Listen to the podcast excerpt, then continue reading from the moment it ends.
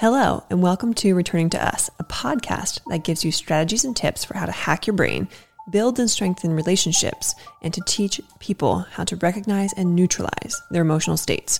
I'll discuss emotional intelligence and regulation, how food and exercise impact the body and brain, and share lessons from my own lived experiences. I'm Lauren Spiegelmeier, the founder of the Behavior Hub, which is an organization that works to reduce the stressors of raising and educating children through a brain and biology based lens. In these episodes, I'll share stories and strategies from my own life, work, and research, answer listener questions, and wrap it up with a try it at home tip. Decades worth of information in just minutes. You ready?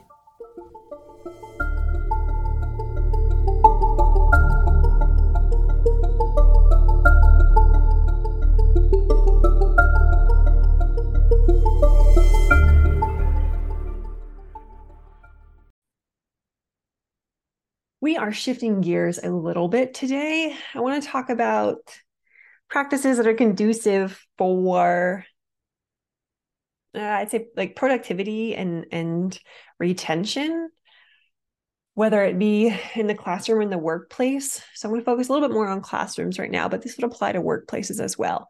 So what we're going to talk about is how collaborative efforts are a must do in classrooms, schools, organizations. Why? What's the why underneath this? Why? Because we need human connection. And it doesn't always have to be in person, it can be in huddles or groups or things uh, online, but we need time with people, ideally, not all asynchronous, ideally, some synchronous time. We're all seeing each other, even if it's on a camera on a screen. Why? Because we are biological and social beings. That's how our brains developed eons ago. So naturally, we seek human connection and a sense of belonging. What grows this? Collaborative efforts, time together, connection. so it's it was built and grew out of survival and it still exists in our brains and our bodies today because that's how our brains grew and developed. So it's still in there. We still need it. And we are more disconnected than we have ever been. We think we're connected because we've got social media, but social media isn't, it's like a more passive connection. So you're posting things and you resonate with it and you're like, oh, I really resonate with that. And you save it and you read it and you think about it and you feel connected to that person because you connected to the thing they posted, but you're not engaging with them unless you take it a step further and you do reach out and you do engage with them and you have a call with them or a meeting with them or a video with them, then you get some human connection, but it's not too often that we do that. And even if we do, in order to keep getting that need met, we have to keep doing it and cultivate that relationship. So, I want you to think about two things. One, in the absence of a sense of connection is pain. If we don't have connection, we experience pain. There are all kinds of studies, brain scans showing that people that are not deeply connected and don't have a sense of belonging in, in different ways in their lives, it shows up the same as physical pain. So organizations that don't connect and collaborate and, and get people together would essentially be organizations that if we tested the brain of the organization, it would show like hmm, organization might be in a pain state or throughout the day or week or year, their the state of the organization is often in a pain state you connect, you collaborate, you belong, healthier organization. Same for schools. Number two thing I want to share is that oxytocin suppresses the activity of the amygdala. okay, English, please. Oxytocin is the love chemical. Oxytocin is something we need more of. We love our bodies love, our brains love. we don't get a lot of because we're not a super physically affectionate, uh, touchy culture in general. And with everyone being in such a heightened state post pandemic and just a bunch of other things, we are definitely less touchy. And it doesn't need to be always like can be like a hug uh, or even like a hand on the shoulder or something like just anything that is any form of, of touch or human uh, connection. E- even if it's not touch, like deep human connection will produce oxytocin as well. Anyhow, the point being, when we have the production of this, it suppresses the activity of the amygdala, the amygdala being the threat detection center in the brain. It is the part that kind of goes off when your nervous system is dysregulated, when you're stressed out, when you're overwhelmed. So, when you're stressed out, overwhelmed, what's going to balance you out? Oxytocin, connection. We're often stressed at work, we're often stressed at school. What's going to balance it out? Oxytocin, connection. Keep that in mind because both of these things impact cognitive skills, which impacts learning, which impacts listening, which impacts productivity, which impacts happiness. Important to know. All right, what are the skills needed for people to collaborate? Well, we need to teach time management skills. We need to teach conflict resolution because it's almost, we can almost be sure that people are going to have differing opinions and there's going to be conflict. And most importantly, we need communication skills because we do not have those skills. And bridging is a good skill to teach as well. Bridging is when you integrate a point, another point. Brid- Let me slow down. Bridging is when you integrate another's point of view by bridging theirs with yours. So often, what we do is we hear something and we just turn around and make it about us. We become a very selfish society. When you bridge, you're integrating what the other person says and kind of building off of it and you're building up. Now, there can be a negative bridge too. Like you can take a bridge and take something someone says and like, oh yeah, that makes me think of this and make it about you. So be mindful of how much you do that. But we want to take others' perspectives and point of views. We want to bridge them and we want to move the conversation forward. what do we need to consider before we plan or organize these collaborative efforts? Quite a few things here. One, we want to establish procedures, essentially ways of doing the thing or the things. And this provides a framework for learning, which reduces the likelihood of errors, of conflict, of things like that. So be clear on the procedures in defining the procedures, adults may be able to know, might know how to implement them without instruction or training. Maybe they do need those things. Kids definitely going to need that direct instruction. They're going to need to know how to follow these procedures, what it looks like, probably modeling, all those things. Alongside procedures, we also need to know expectations, and adults need to know these too. Tell people your expectations because clear is kind and unclear is unkind. Thank you, Brene Brown break things down into steps, show and model each step. People just, they don't get it. And they try and get it and they think they know what we're thinking. And if we're not clear and we don't state the expectations, share the procedures, and break things into steps and show them how we want it done, it's very likely to be not done well or not done the way we want or expect it to be. When we are sharing these things or practicing them, give feedback that's what helps us get to the end goal, where we want to get to the end goal. And when people forget, reteach instead of just always correcting and redirecting. Reteach. Encourage others to lend a hand when people are having difficulty. It doesn't always need to be you who jumps in. Who are your point people who are helping you out? And we want everyone to learn these conflict resolution skills. So encourage others to help others. And then to build a positive culture, you want to catch people meeting your expectations and let them know. They don't need little prizes. They don't need to be patronized, but they do need to be told and affirmed that they're doing well. And that helps them to continue to do this. Why? Because it produces dopamine and serotonin and it makes them continue to want to do those things. And remember that consistency with all of these things is key. Last little bit that I want to go into is what do we do to prevent resistance because you're probably going to have some resistance somewhere, whether it's a classroom, older students, adults, whatever it may be. So, here are some proactive measures to prevent resistance. One, sprinkle in praiseworthy feedback. We're so busy moving through the day, we forget to stop, pause, and praise. Stop, pause, and praise. Put those words somewhere.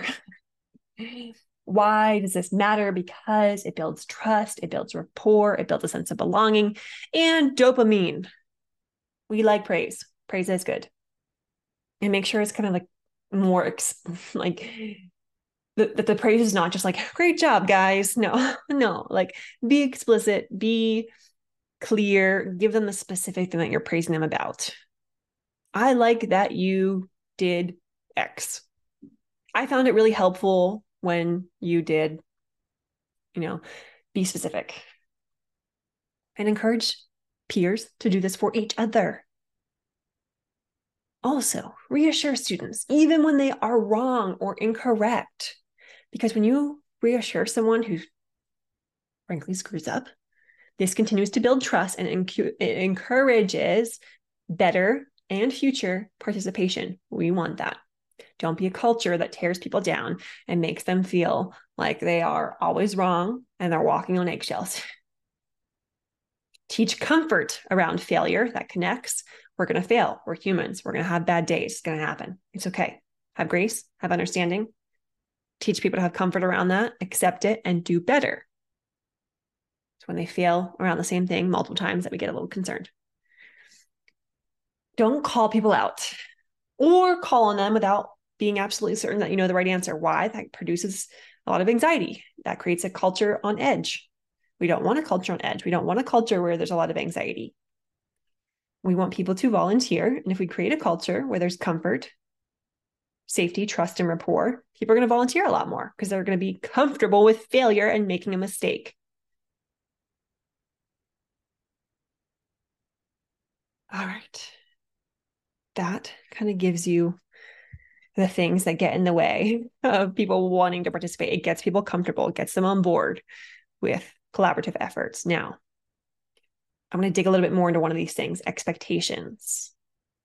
We need to make sure that we have a list of our expectations and that they're posted somewhere for everyone to see because people are going to forget them. And that's okay.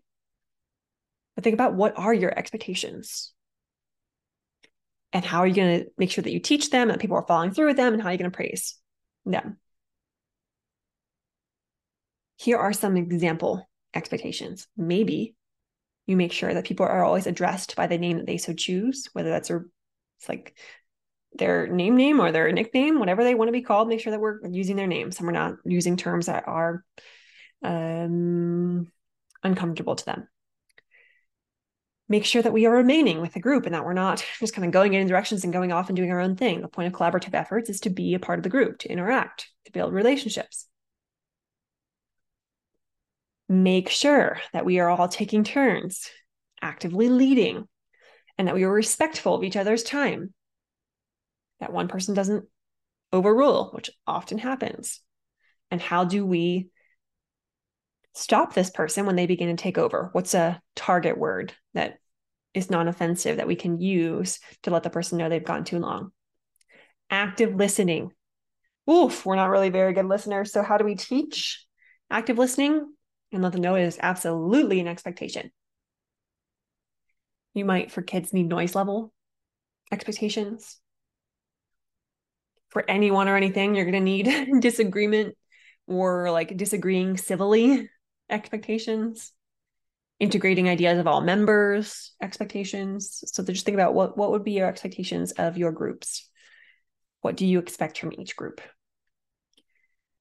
On next week's episode, I am going to continue this by talking about okay, now that we have all this background information about why groups are important and things we need to consider before we plan our groups and implement them, how do we actually implement them successfully? And what do we do when there is an actual problem? That's coming up next week. But today, I'm going to wrap with that because that was enough new information. And that takes us to our listener question, which is how can we help the entire class cope with students who are having stress and or trauma issues? This, this question actually just came up this week for me in a coaching session.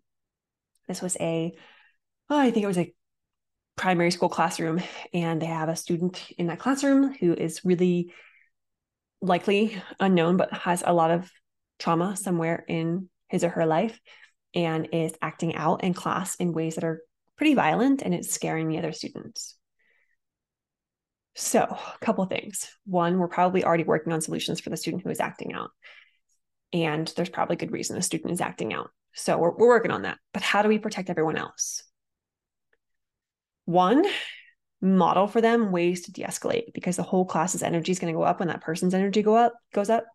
So if we model ways to de-escalate, not only do they learn how to de-escalate, but by their doing it at the moment, they model it for that student that's that's de-escalating. And when everyone around them is modeling ways to de-escalate, it brings the whole energy back down. Two, we want to talk about grace. We want to have an open discussion and a classroom discussion about having grace for people who mess up because we're all human. We all mess up, and some things are really scary and some things are really stressful. And the world is a better place when we have grace and compassion for people who are trying and not doing well. And our job as a, an, like a solid individual is to do the best we can to support those people and love them through it. Because too often those people and those kids are ousted. They're sent out into different rooms, they're sent out of the school. And when they need more than anything a sense of belonging, they feel like they do not belong. So when we can cultivate a culture of care and compassion, the energy comes back down. Students feel like they belong, they feel safe. And when safety is felt, those big big behaviors don't happen so much. They get reduced and reduced and reduced until they stop happening altogether. So create a culture of, of grace, understanding, and then create safety. Like teach them how to keep themselves safe when they're around this particular individual, because that is a concern. We want to make sure that they are physically and as much as we can psychologically safe. So what can they do when these things happen to keep themselves safe? And then, of course, with that student, you're going to work on safety things that one student or those students who are acting out violently, work on safety things to get them de escalated faster, plan of action for when they do get de escalated, what happens to the rest of the students, and how do we keep everyone safe physically and psychologically. So, tough question, but I'm really going to challenge everyone to think about like not just removal, but how do we teach the other individuals in the room to have grace for this human or these humans? To wrap up the show, I'm going to share with you our try out a helm tip, which is one of my favorites. And this kind of came back around to me a couple years ago. Our clothes are not always conducive for nervous system regulation, which is probably a weird thing to hear, but things that are tight, things that are like high waisted, things that are itchy, scratchy, they're irritants to our skin, even if we don't necessarily feel it our subconscious or our like body's conscious is aware of it. And it causes a little bit of nervous system dysregulation. So make sure that you have times of day or days where you do wear comfy clothes, like a little bit more loose fitting, a little bit more soft, maybe a little less tight. Because when you have these comfy clothes, whew, your body can come back down. I mean, think about when you come home from work and you might put on something really comfy, you can feel your whole energy come down. You might be thinking energy's down because you're not at work anymore, which is part of it. But the comfy clothes also really help, which is why I try to be pretty careful about like my child, young baby, always wearing things on him that are comfy, not, you know, some of the cute stuff isn't comfy and I want to wear it because it's cute. But it's not about being cute, it's about him being comfortable and having a regulated nervous system. That's it for today's episode of Returning to Us podcast. Don't forget our try to home tip, which is spend some time in comfy clothes. And if you are looking for more support in the areas of stress, trauma, behavior in the brain, I woohoo started coaching again. So I am working with schools and with families to coach around things stress, trauma, and behavior to get people back into their regulated parts of their nervous system and get them to stay there and reduce behaviors and help people respond with a more brain based and trauma informed lens. And if that's not enough or that's not in your area, a wonderful human being, Jessica Doring, and myself just launched a business called Five Ives, which is an organization that coaches organizations through a series of five steps to bring people out of a survival state into a thriving state, to reset nervous systems and overhaul entire company culture to increase to increase productivity and reduce burnout. At the end of the program, typically at least two years, sometimes people invest in a five year program we will hopefully be able to seal you off with a trauma invested certificate that you will earn by adopting a lot of the practices that we will train you on. So, amazing work. If your organization is interested in becoming trauma informed and getting that stamp or seal of approval from us, or you just want coaching and you don't care about the certification, we can do that too. But you'll look at fiveives.com and that will get you in touch with both of us.